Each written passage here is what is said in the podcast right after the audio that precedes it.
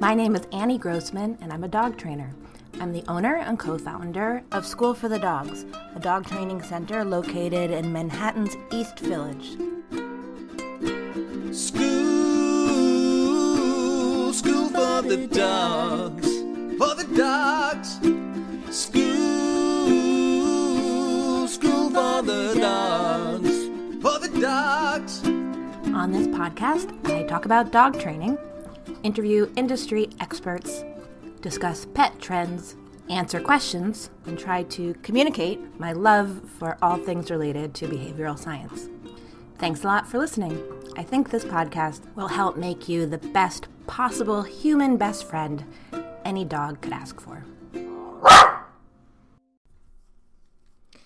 Hey there. So this is sort of a follow-up to last week's Mammoth Pet Insurance uh episode. I just wanted to uh, mention or reiterate a few things and respond to some feedback I've gotten, and then I do have an interesting interview to share. Um, but I just wanted to re- reiterate that uh, I think it's a good idea to get pet insurance as early in your dog's life as possible, because uh, I don't think there are any companies out there that are really going to um, cover pre-existing conditions. So you want to get a plan uh, that you like before your dog or cat has any conditions.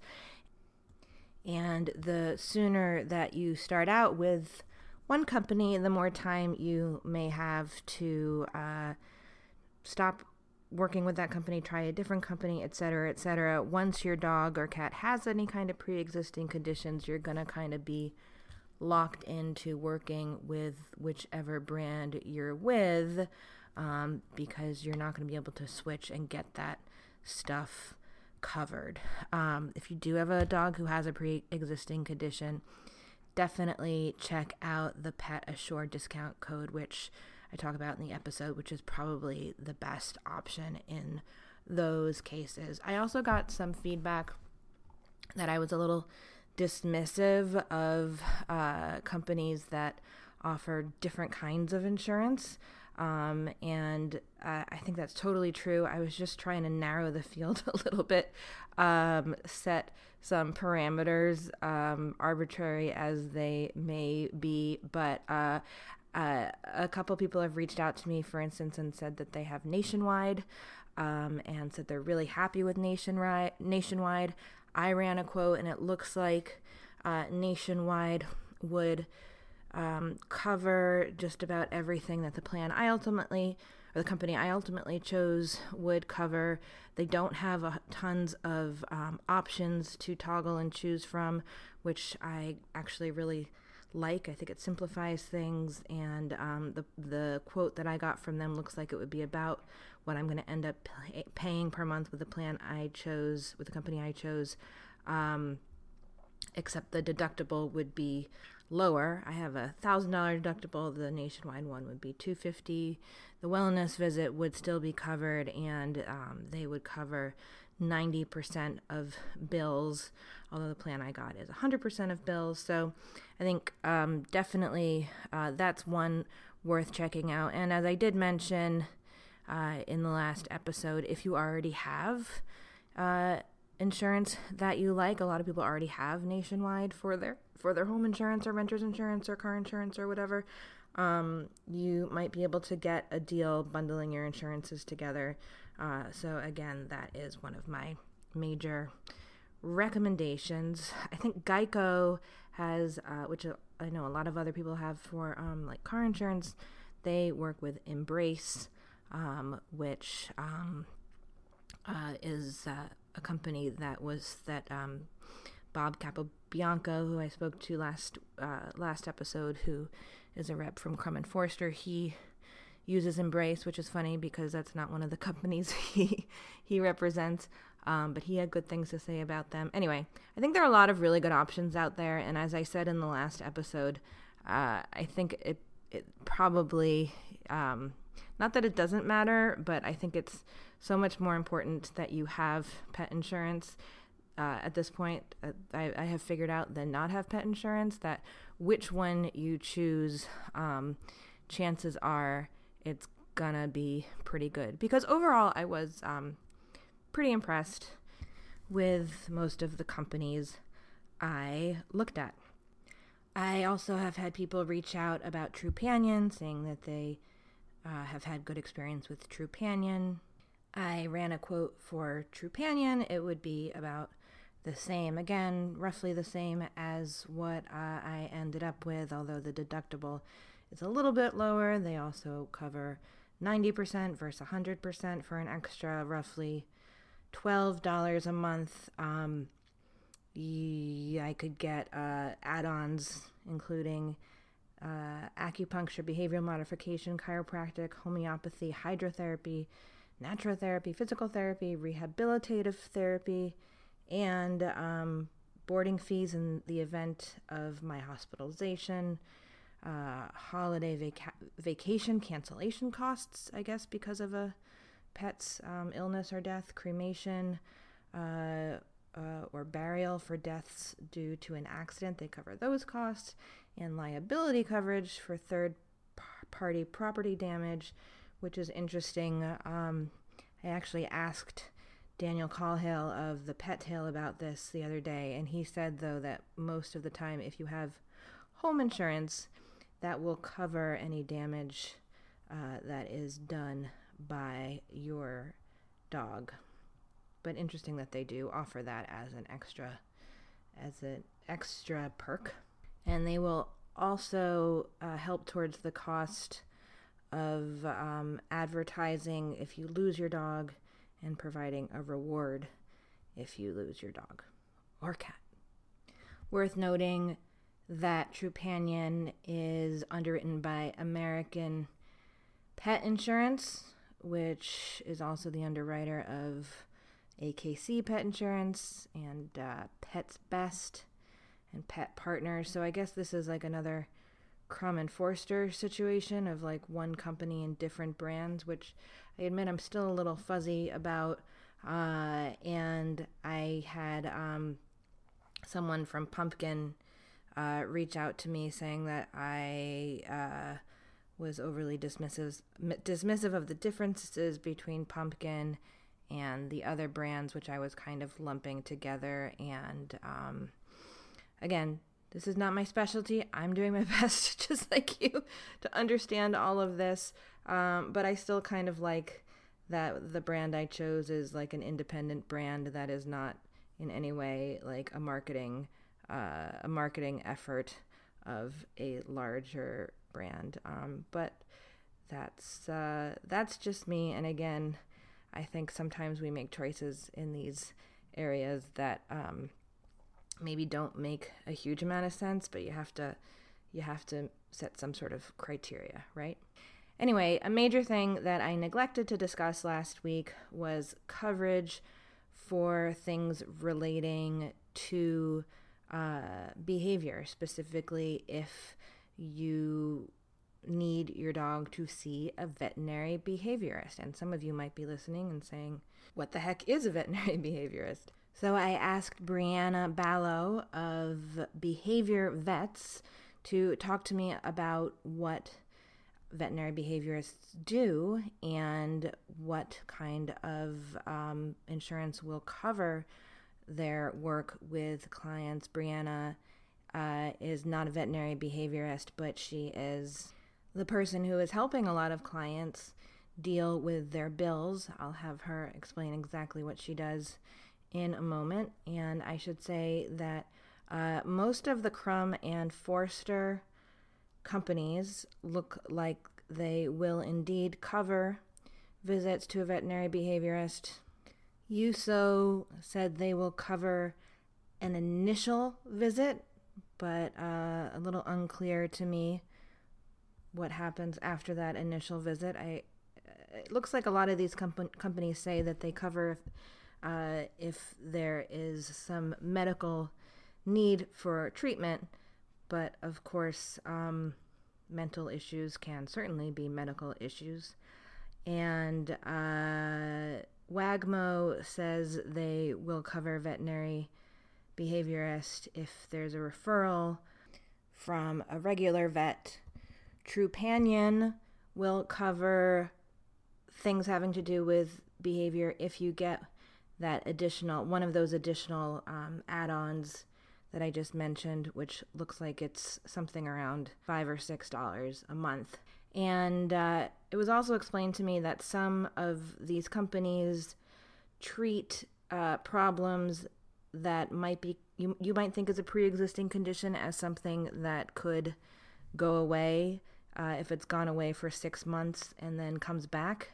It is, luckily for you, considered a new condition, not a pre-existing condition. So it's possible you might say, you know, gosh, I want my dog to continue going to her veterinary behaviorist for these issues she's having, or even just to a regular vet for these issues she's having. I don't know if it'll be covered. Um, you could talk to your vet to see if it's something that might fall under this uh, this um, like coda of uh, conditions that are allowed to be considered um, vanished and then reappearing. Uh, and if you're already seeing a veterinary behaviorist for an issue, you could uh, also reach out to the veterinary behaviorist and see if there's some n- way that they could perhaps code the problem differently on the bill. Uh, uh, again, I, this is not my area of expertise. I'm not talking about ethics here. Not sure what's right and wrong, but if you're hoping to get coverage for an animal who's already seeing a veterinary behaviorist, um, definitely bring this up with them uh, beforehand so that you don't find that um, all of it's considered a pre-existing condition and nothing is going to be covered. Anyway, for more information on this topic, I'm now going to share with you uh, my conversation with Brianna. Hi, everybody. Uh, my name is Brianna, and I am currently uh, an employee of Behavior Vets of New York City. We also have another location in Colorado as well, so we're able to service clients from all over the country. Um, currently, I am a client and administrative service coordinator for the business, um, but I am also a certified veterinary technician as I currently live in Colorado. Um, I've been a technician for longer than I'd like to admit. Um, before joining Behavior Vets, I was an internal medicine and emergency technician at a big referral hospital for about eleven years. So I bring a lot of that experience. Um, and I also have associate's degrees in exotic animal training.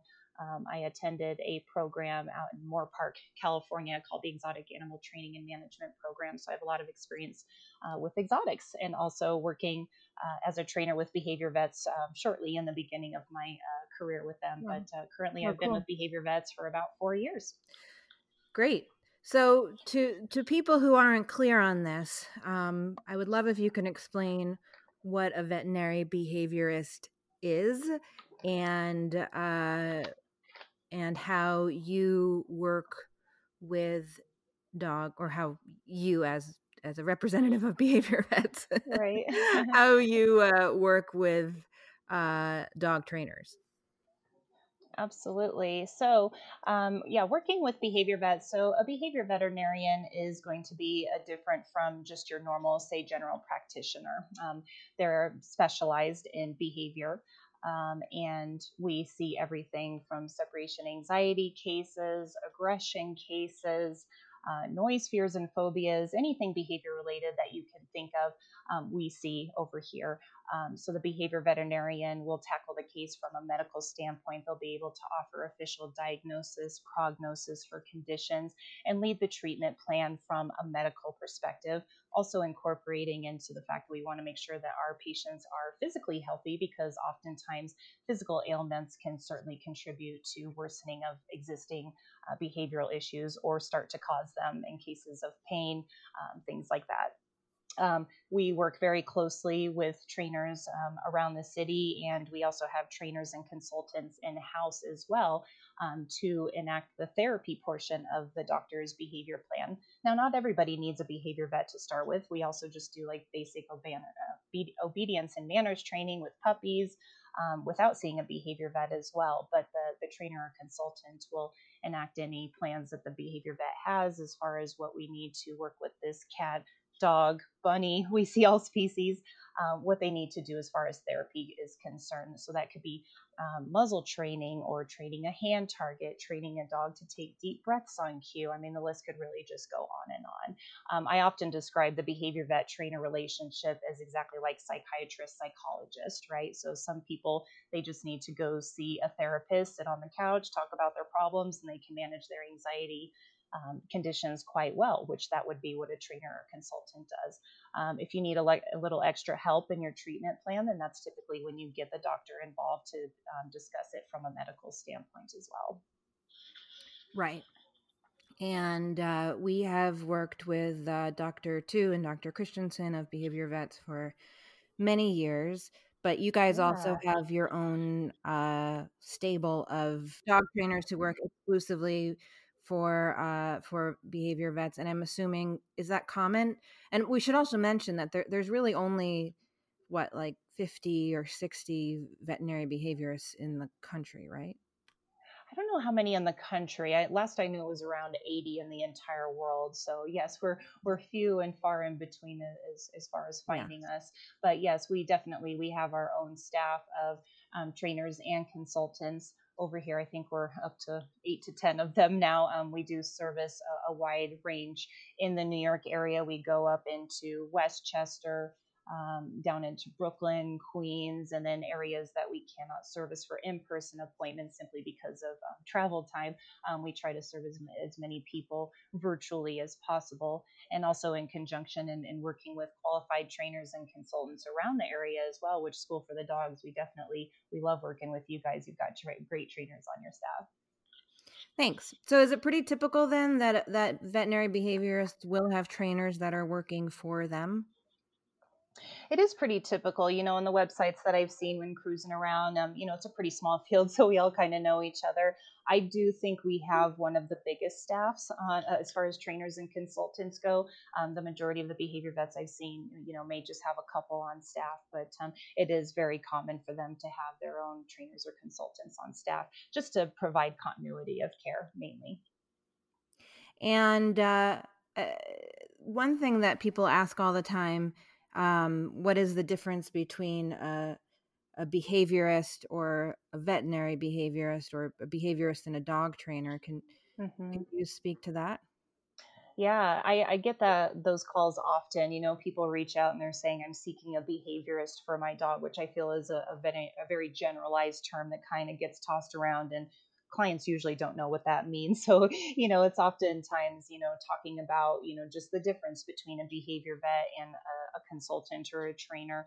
You know, there's lots of different levels as far as education, experience goes, um, all over. So it's just really our job to educate people on uh, what the difference between them is. Um, but typically, if they're asking to see a behaviorist, I'm going to assume that they mean a behavior vet, but that's not always the case. Sometimes they're just seeking a, a qualified consultant or a trainer. Right. I often explain to people that, you know, I, uh, as trainers at, at School for the Dogs, we we're behaviorists with a, a small a small b. We believe in in using the science of behavior to to uh, affect change in the animals that we work with, but we Certainly. are we are not veterinary behavior behaviorists um, or certified uh, applied animal behaviorists, um, and Correct. they're very, they're very, yeah. very very very very very very very few people who really can call themselves behaviorists, because they have either you need well. You could be a veterinary behaviorist. You could also have a be a behaviorist with a, a P H D, right?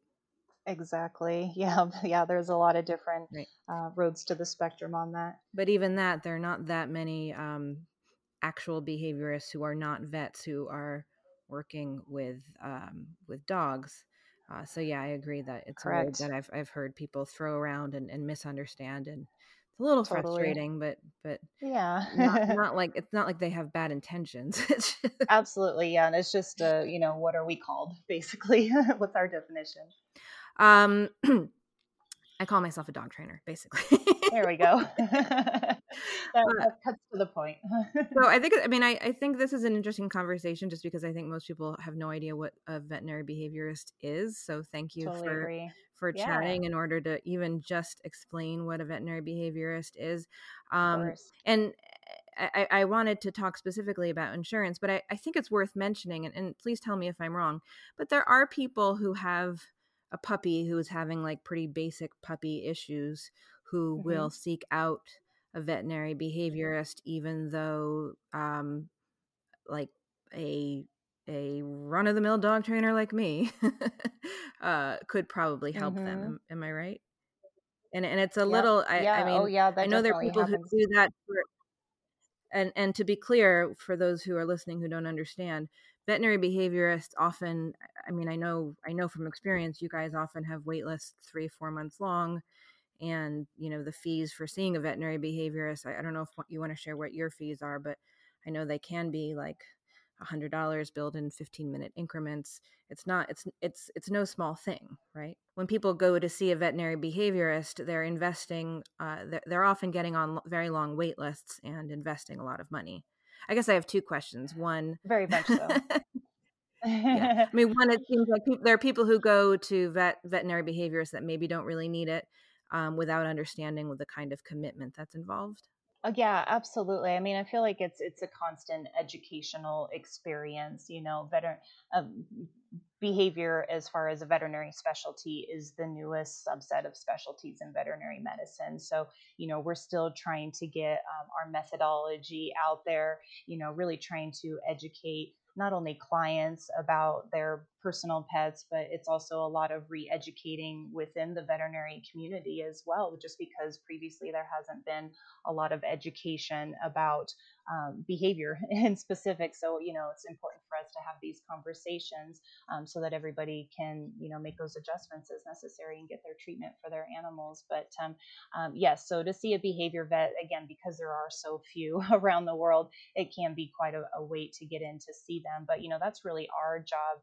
And part of my job as a client and, and administrative service coordinator is to have these conversations the first time that clients reach out to us, because they're often confused or they've just gotten our name or our number from somebody. And they often say, hey, I don't really know what I'm looking for, but my dog has behavior issues. And, you know, I always start with, I'm so sorry to hear that. Tell me a story. What's going on? Because, you know, through listening through the client, you know, our goal is always to support the client and what their goals are, because not everybody has the same goals. So it's our job to listen to them, figure out what is the behavior of concern to you, um, what exactly are you wanting to work on? And from there, you know, we can decide as an admin team, you know, is it appropriate for you to start with training? You know, if it's basic puppy manners and obedience and I've got to wait, I know that, hey, maybe I want to get this dog over to School for the Dogs because number one, a puppy needs trained while they're still in that, you know, important sponge period, right? So I don't want to have puppies wait four months to see us. So that's where those relationships with you guys come in really handy for us to be able to refer out to trainers that we know, um, you know, your methods are conducive to our treatment plans, right? Um, so yeah. Uh, so you do have people who say like, I, I, I, um, I'm not quite sure what I need, and you can, you help guide those people. All the time. Absolutely. Multiple times a day. Although I've, I've also seen a, a kind of extreme, uh, people who, who feel they, they need extreme care, who probably are able to talk you into getting a, an appointment anyway. And then, and then probably sit there with Doctor Tu or Doctor Christensen or whoever. And they're like, you didn't really need to, like, you didn't need to see a, a, a psychiatrist for this issue necessarily. Yeah. I mean, we, we really try to address that before scheduling because the doctors are in such high demand. So again, mm-hmm. that's our job as admin is to determine, is it appropriate to start with training right. or therapy? You know, in those cases, I'm going, absolutely. There's really, you know, number one, no really real reason for you to see a behavior vet right now because the behavior issues um, and concern are not that severe at this mm-hmm. point. Um, you know, number two, we got to really reserve our behavior vets for cases that we know absolutely need to see us. I mean, if you're going to see a behavior vet, you're you're definitely going to need to be hooked up with a trainer or a consultant as well. But not uh, if you if you hook up with a trainer or a consultant, you know, if your patient has mild behavior symptoms, right, that you, could be you, enough, and you may right, you might not end up having a behavior vet. Right, yeah. You might not even need to see them. Yeah, and, and clients and, appreciate it from like a cost savings perspective, of course, as well. Can, you, can you explain what, or can you tell us what the costs are, as and which is, I guess, a good segue into our our question about getting it covered? Absolutely. As far as right now, for seeing a behavior vet for an initial consultation, the cost is nine hundred dollars. Uh, follow-up appointments, you know, we're doing the majority of them virtually. We schedule them for a half an hour, and uh, the rates are four hundred fifty dollars per hour, and we bill in fifteen minute increments because um, some conversations may be short with some clients. Some of them may be a little bit longer. That can always be adjusted as necessary. Typically, I would say, you know, if you see a behavior vet, most often these cases, I would plan on staying with us for at least six months. Um, at that point, a lot of our patients do, you know, quote unquote, graduate our program. You know, everything seems to be much better by that six month mark, and we can transfer them back to their primary vet for all future follow-ups, medication refills, anything like that. And of course, with the understanding that they're welcome to come back and see us at any time. So whenever a client wants to transfer back to their primary vet, we're happy to do that at any time. But typically, most of these patients, we're going to recommend that they're at least with us for six months. Now, granted, we still do have clients and patients who have been with us longer than that, you know, up to a year, some of them five years longer. You know, it very much depends on the individual patient, because also as a patient ages, their behavior issues tend to kind of morph and evolve, you know, just based off of, you know, sign, things that happen as they grow older. They might be losing their hearing, their sight. They may, you know, develop arthritis, again, where we go back to talking about how does pain affect behavior. So oftentimes, you know, through the animal's life, even if they've graduated our program, they may be needing more assistance in the future to deal with these unforeseen changes medically. Maybe the owner moved and that was really upsetting to the dog. You know, there's a lot of different uh, reasons that a dog could need a behavior vet kind of long term, but maybe not, you know, every week long term, you know, but just have some supportive care throughout the lifetime of the animal. Interesting. So uh, let's let's talk about how insurance works works into all of this. Love to. Do you yeah. have clients? Um, I mean, I guess first of all, what kind of percentage of your clients do you think are using insurance? And then secondly, uh, what what is or isn't covered, and how are those claims uh, working?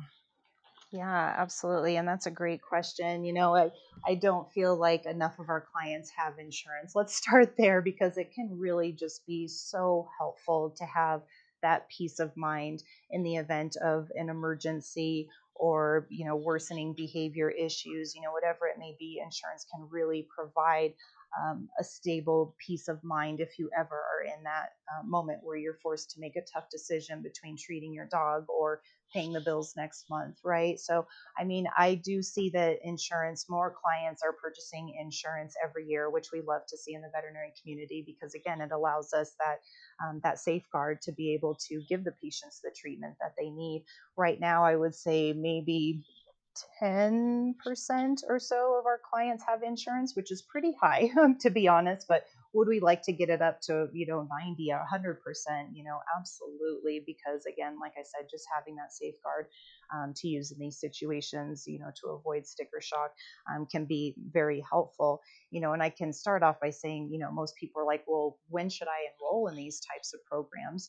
My recommendation, and from having pet insurance as a, as a pet owner myself, the earlier that you get them started in life, even though they're puppies, that can really be beneficial, okay? Because insurances, from my experience, none of them cover pre-existing conditions, okay? So you're going to want to have the insurance already purchased.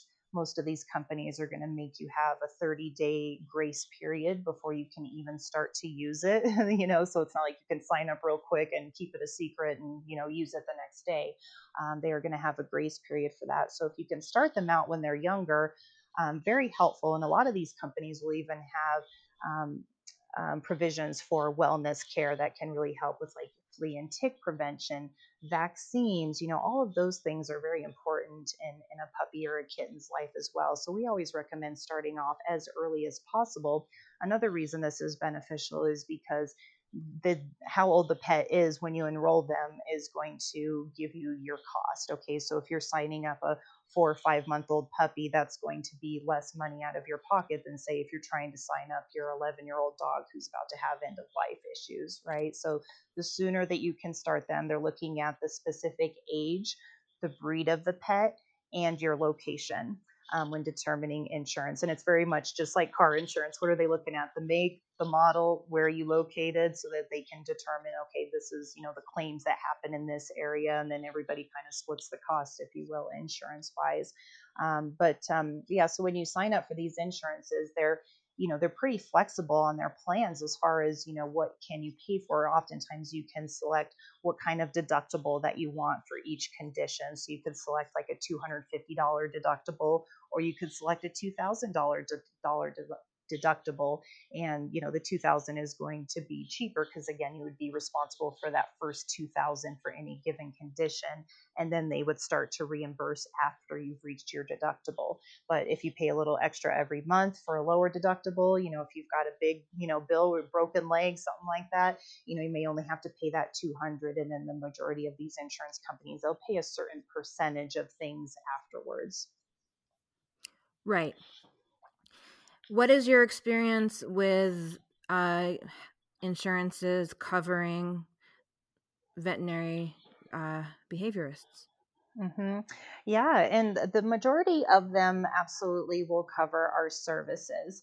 Um, where it gets tricky, and again, I'll always encourage clients to really call the companies that you're interested in working with, because again, it's going to depend on the breed of your dog, the age, um, what kind of records are already written in your primary vet's medicals, medical records, those sorts of things. But um, yeah, so they will typically cover be, um, behavior veterinarians. Um, they have to be a diplomat of the D A C V B, which we are. Um, and I'll talk about training in a little bit. That's kind of a different subject. But for the behavior vet, yes, the majority of them are covering our services. Now, some of these companies may want like a written referral from their primary vet saying, hey, you know, Fluffy has this behavior issue. I'm referring them over to behavior vets before the insurance would cover it. Um, oftentimes, if you're not sure, the majority of these companies will have a pre-approval form um, that you can send us. We can fill out with an estimate for the cost of the initial consultation. You can send it back to them. They can do whatever they do on their end to make sure that your particular policy covers our services. Um, most veterinarians in general are happy to submit claims for any company. We don't really have in-network and out-of-network um, type of things with pet insurance. Um, it may go that way someday, but for right now, we don't. So yeah, we're happy to submit claims for for any company. We just ask that um, the particular client verifies that their insurance company and their particular policy covers our services.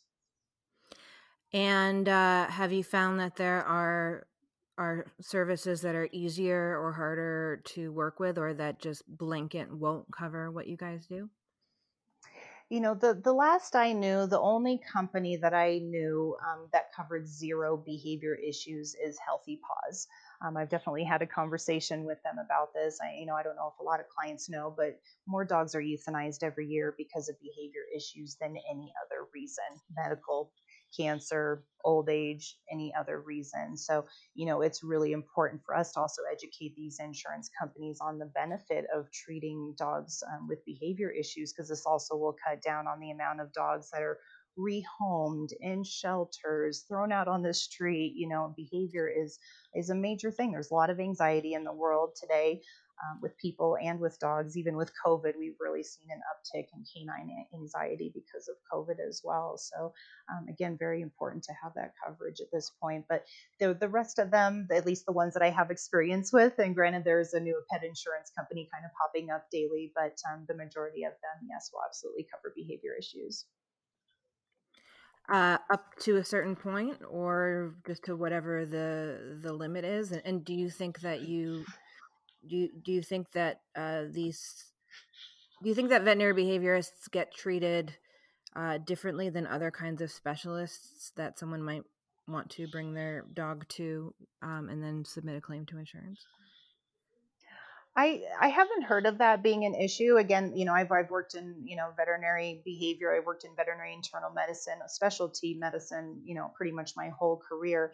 And the claims process is pretty much the same across the board. So I don't feel like we're treated any differently than, um, than the other specialists. But mm-hmm. oftentimes, again, it's just a little bit of education and actually talking with the companies about their behavior coverage. I do know that there are a few companies out there that, you know, you have to purchase the main policy, but then you may also have to purchase what they call an additional rider. So some companies will lump us into the category, you know, veterinary behavior, water treadmill, acupuncture, you know, holistic care. We're kind of lumped in with, with those guys in some of the policies as well. So again, just important to check with your insurance company, you know, is my main policy enough to cover that behavior, or is there additional coverage that I should purchase on top of that? Interesting. So this is not something that I'm suggesting anyone do, but I'm curious if this happens, because I do know that we sometimes have people who are quite disappointed that we don't take insurance as dog trainers. Mm-hmm. Are there situations where people will seek out a veterinary behaviorist who can then refer them to one of their trainers um, in order to get it coverage? I mean, is are people who work with your trainers covered as it's billed through a veterinarian? Yeah, so for the majority of these insurance companies, what I've seen from their policies is that they will cover training as long as it's under the umbrella of a D A C V B, which Behavior Vets is, um, and um, because they're viewing it as, okay, you work for a veterinary behaviorist, so we know we can trust you, basically.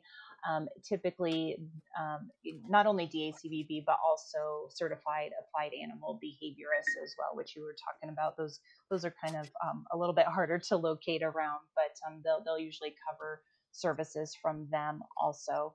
Um, but I have heard, and again, this is where it's important just to take your policy into consideration. If you had just recently signed up your eight-week-old puppy and you just wanted to work on training for basic manners and obedience, that's where things get kind of tricky. Um, and it may get, be more difficult to get that cover because, again, that's kind of seen as preventative or wellness care at that point. Now, should your dog, you know, say it's, you know, twelve weeks old, but it already is having leash aggression, then that's a problem behavior. And yes, typically they will cover those. But if you're just looking on, you know, to work on the basic sit, down, stay, strong recall, things of that nature, then they potentially may not cover those services with us um, or outside of a D A C V B or a um, C A A B as well. Interesting.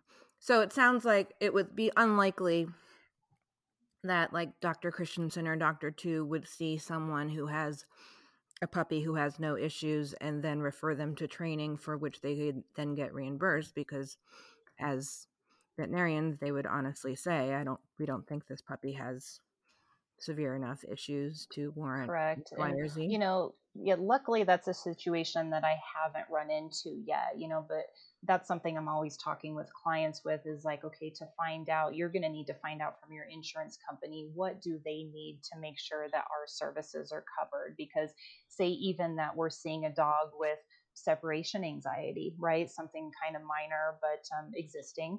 Um, so they may not cover therapy sessions with us until they see a behavior vet. Um, so that's where it's important to, again, just check with the insurance company to see what do they require. Now, I haven't had that situation come up before. Um, certainly, I have had clients who Um, you know, tell us that they have insurance and are only signing up for therapy at this point, which in all honesty, I do think that they should cover those because I can get you in with a trainer or a consultant much sooner than I can get you in with a behavior vet at this point, right? And oftentimes it's really important that we start the therapy now, even if they end up having to see Doctor Tu or Doctor Spano in the future. We've got some therapy, some, you know, basic stuff down that we're already working on. So they should cover those. But again, I just encourage clients to please just verify with your particular insurance company and your particular policy what they need to make sure that everything's covered. And these companies should be more than happy to help you out with that. And like I said, there's always these pre-approval forms too. I get those sent to me all the time. I'll fill them out, send them back to you. You can send them back to your insurance and they'll be able to do what they need to do on their end to make their decision, again, to give you that peace of mind that, yes, we will cover this appointment for you so that you're going in knowing that um, that you'll get reimbursed for that.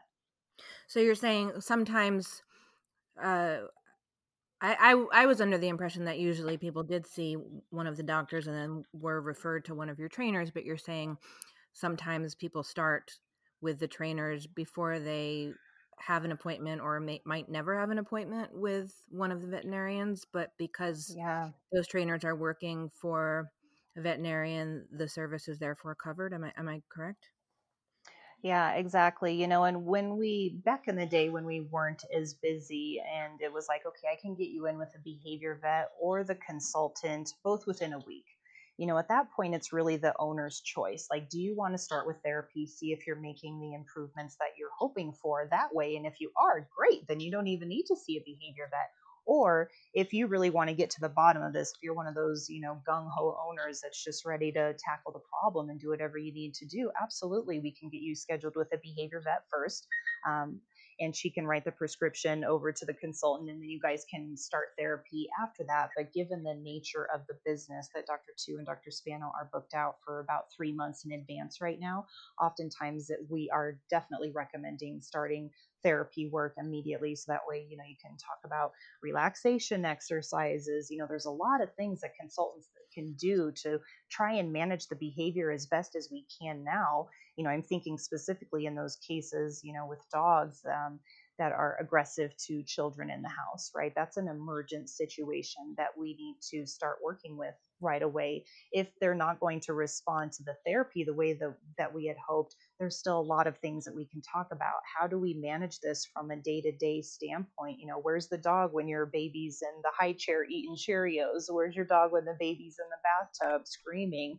You know, all of those things are very important to educate owners on as soon as possible. So really, it's the owner's choice which route that they decide to go first. Nature of the business right now, I can get you in with a consultant much sooner than a behavior vet. It makes me wonder why there aren't more uh, trainers working for non-veterinary behaviorists who are clued into behavior to some extent. Would, would those trainers be covered, do you think? If they worked for a non-boarded like, behavior vet? Yeah. I mean, I, I don't, I don't know. No, um, because the facility has to be D A C V B. So, you know, what Annie's asking is like, there are veterinarians out there who are not yet specialized and haven't actually taken their board exams to become a boarded behavior vet, but they may be a general medicine veterinarian who has a specific interest in behavior, but's not interested in going, you know, the full, you know, ten to fifteen year residency and, you know, becoming boarded a specialized behavior vet. So those type of vets do exist. But from what I've seen from these insurance companies, it must be a D A C V B facility in order for them to cover anything. So when you're working with people, are there any, um, and, and doing the pre-approval, yeah, and dealing with people who are getting reimbursed, have you heard any um, like great wins or great horror stories? I mean, the majority of uh, pet insurance claims seem to go pretty smoothly, if I'm being honest. I mean, certainly there are those instances, you know, where I have seen clients reach out, like my company is not wanting to cover the services. Again, that's where doing a pre-approval can really come in handy, because what these insurance companies are looking for is, number one, when did the client purchase the policy? Number two, when is the first mention in the primary vet's medical records that this dog is dealing with any behavior issues? If your policy was purchased after any indication in the records about anxiety, I mean, any behavior word that's in there, it gets put into the category of pre-existing condition, right? Um, we certainly have cases too, where, you know, the owner will say, you know, hey, I want to work on, you know, leash aggression, and they're trying to make that their primary concern, but come to find out, like, the dog is actually like bit four people. um, so they're trying to, you know, work around the system a little bit, if you will, in those cases. Um, and those can be a little bit difficult. That's when typically Doctor Tu or Doctor Spano, I've seen them have to get on the phone with insurance companies before, help them out with the appeal process, because there's only so much we can do on our end. There's usually official, like, Um, appeal process paperwork and things like that that any admin can help with. But sometimes it gets to the point where the doctor actually has to call and chat with the insurance company. Okay, why are you guys denying this claim? This is what I'm seeing from my end, blah, blah, blah. And then, you know, the insurance companies will make their decision from there. Unfortunately, I have found that I have actually not yet seen one appeal be reversed. Um, they're pretty diligent on their end as far as insurance companies go about. I, I have not really seen any appeal process that we have done over here come out successful for the client. Um, the insurance companies are pretty on top of their stuff with knowing and, uh, you know, scanning those medical records uh, with a magnifying glass to see, you know, if any of this was pre-existing. So again, we're happy to help with appeals process, but at, at that point, if you have been denied, it's most likely going to stay that way. So doing the pre-approval process to avoid these surprises where I was like, wow, I really thought my insurance company was going to cover this. Well, we didn't actually check, you know, so it's always helpful to check. But a client doesn't need like a referral to go to, to go to a veterinary behaviorist, right? I mean, it depends on the company. Ah, okay. Well, that's interesting too. So some, some insurances are going to say your primary vet has to su- suggest this and others will. Absolutely. Oh, okay. Yep. And that's not something that we need. We're not going to require ref- a referral from a primary vet to treat behavior problems, because certainly we just have clients that found us online, you know, just trying to do some research, get some help. So that's not something that we require as a business, but some insurance companies may want an official letter from the primary vet saying, hey, this dog has problem A, B, and C, referring to behavior vets for help. And then they're like, oh, okay, great. It's possible you could go to your vet, your vet could write in your file, this dog has severe separation issues, and then you get insurance, and then you go to the veterinary behaviorist, and that would be denied because it'll be on the record as a previous, like, exist, uh, a previously existing condition. Yeah, I mean, it's it can actually be a little bit worse than that, unfortunately. Like, I have seen a couple cases where, you know, the owner was denied coverage, and reading back through the primary vet's records, I saw like one sentence that had the word anxiety in it. And that in and of itself is enough to put it as a pre-existing condition, unfortunately. And again, it very much depends on the specific patient. You know, it, it, anxiety is a very general word, so it, it it holds a lot of weight to it. You know, now if the primary vet had something in the records like, oh, starting to growl at the housemate, something like that, some of that can just be normal behavior, right? So that's where it gets frustrating from our perspective in working with insurances is like, okay, well, you can't ever expect a dog to not growl. Like, it doesn't necessarily mean that that's a pre-existing condition for something that ended up being an issue, you know, months later. That's where it just gets toughy, it's tough dealing with insurance companies, because ultimately it's their call and it's whatever that they're reading in the primary vet's records. You know, all this can be figured out even right. before they come to see us, you know. So one of, one of the companies that I've been talking to, I asked them if they would cover veterinary behaviorist, and their response mm-hmm. was it would only be covered if it was linked to a specific injury or illness. And uh, I, I wasn't sure how to parse that. How would you interpret that?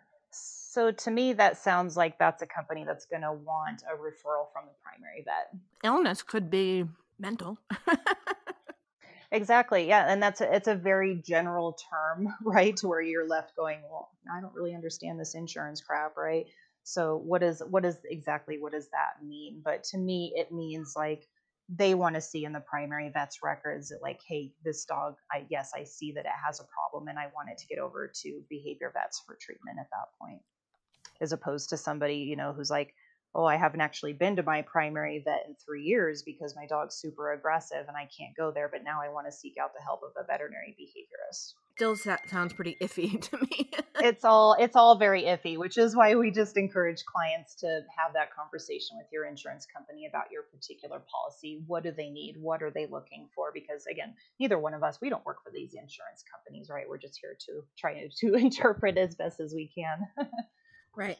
Do you have insurance for your pets? I do. Yeah. And I am very happy with that. You know, I, I started both of, I have a dog and a cat. They're about nine and ten years old now. And I started them both when they were very young. And I'm so incredibly grateful that I did, because so um, who, both who of them, do you have? I have Trupanion. I'm definitely happy to be a, a, um, a good advocate for that company. I absolutely love it. You know, my, my dog at a very young age, she um, just stopped eating one day. Um, come to find out, she needed an endoscopy with biopsy. She's diagnosed with inflammatory bowel disease. She's going to be on medications for the rest of her life. Um, then she ended up needing a back surgery um, through a veterinary neurologist, which runs you about twelve grand out of pocket.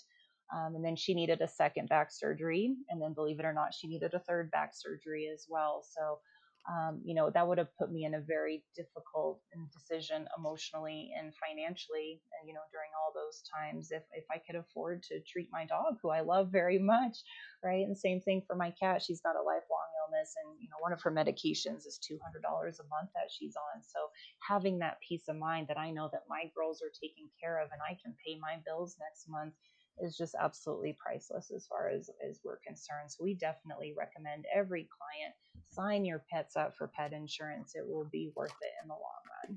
And do you suggest going then, given your experiences, for whatever the highest yearly limit is? Not a lot of them.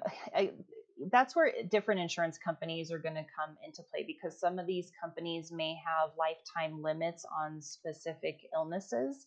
Some of them do not. Okay. So, Um, you know, I'm pretty happy with Trupanion. You know, I don't have a lifetime limit per illness, um, which is certainly great, but I have seen those companies that do have that out there. But again, it's all like a pick and choose kind of what works for you, you know, those types of things. So um, either way, they're, they're pretty helpful, but I really just encourage people to, um, you know, do their research when it comes to, to pet insurance. Again, I'm, I'm very happy with Trupanion. A lot of our clients um, use Nationwide. I've heard very good things about them. Um, Pets Best, Pumpkin Insurance, A S P C A Insurance. I would say that those are probably the, the five top that we see over here. Um, but again, there's little ones popping up here and there all the time where I'm like, oh, this is a new company. Let me, let me look into them, see what they're offering. Well, this has been so helpful. I've learned a lot. I think I, I, might title this episode something like, what is a veterinary behaviorist and will my insurance cover it?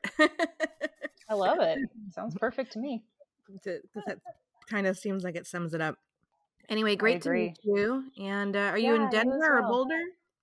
Yep, I'm in Denver. Um, I actually came out when like when we were just getting behavior vets, um, you know, getting full-time a few years ago, and you know, did a couple consults at School for the Dogs, met Kate, you know, met a lot of you guys when I was down there. Oh yeah. Yeah. I, yeah. I don't know. I'm not sure where you were at that point, but yeah.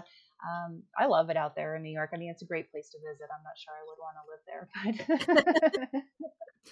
All right. Well, I, I do hope that you'll stop by if you are in New York this summer. And of um, course. Yeah. I haven't seen you guys' this new place yet. I'd love to stop by. Oh yeah. Yeah. Well, for those listening who don't know, you guys, behavior vets used to rent space from us and, and operate, uh, see, see clients from, through us, I mean, at our studio, uh, but not since we moved to our East seventh Street location. Yeah, yeah we definitely have to come see. Yeah, currently, yeah, we're we're practicing. Um, we've teamed up with the Heart of Chelsea mm-hmm. uh, veterinary clinics. Um, they've got three of them in the area, and right now we see appointments out of their uh, West forty-sixth Street location, which is their newest location. Awesome, great. They're a wonderful vet. All right. Yes, they are. We'll, we'll chat again soon, I hope. Thanks a lot. All right. Thank you so much, Annie. Have a great day. School, school for the dogs. For the Thank dogs. you so much for listening. And special school thanks to Bill and Lizzie of Toast Garden for the amazing the theme song. You can find dogs. Toast Garden at youtube.com slash Toast Garden. If you enjoyed this episode, please make sure to subscribe to the podcast and leave a review on iTunes. You can also support us by shopping at store for the dogs dot com, and you can learn more about us at school for the dogs dot com. You can also connect with other listeners by downloading our brand new app. Just visit school for the dogs dot com slash community. Do you need some help teaching your dog where you want him to pee or poop? And when? If so, I hope you'll check out our brand new, totally free house training guide. You can find it at school for the dogs dot com slash house. It's filled with lots of really good tips on how to train a dog to potty in the right spot, but it also is going to explain to you how to teach your dog to do it on cue. So go check it out. school for the dogs dot com slash house.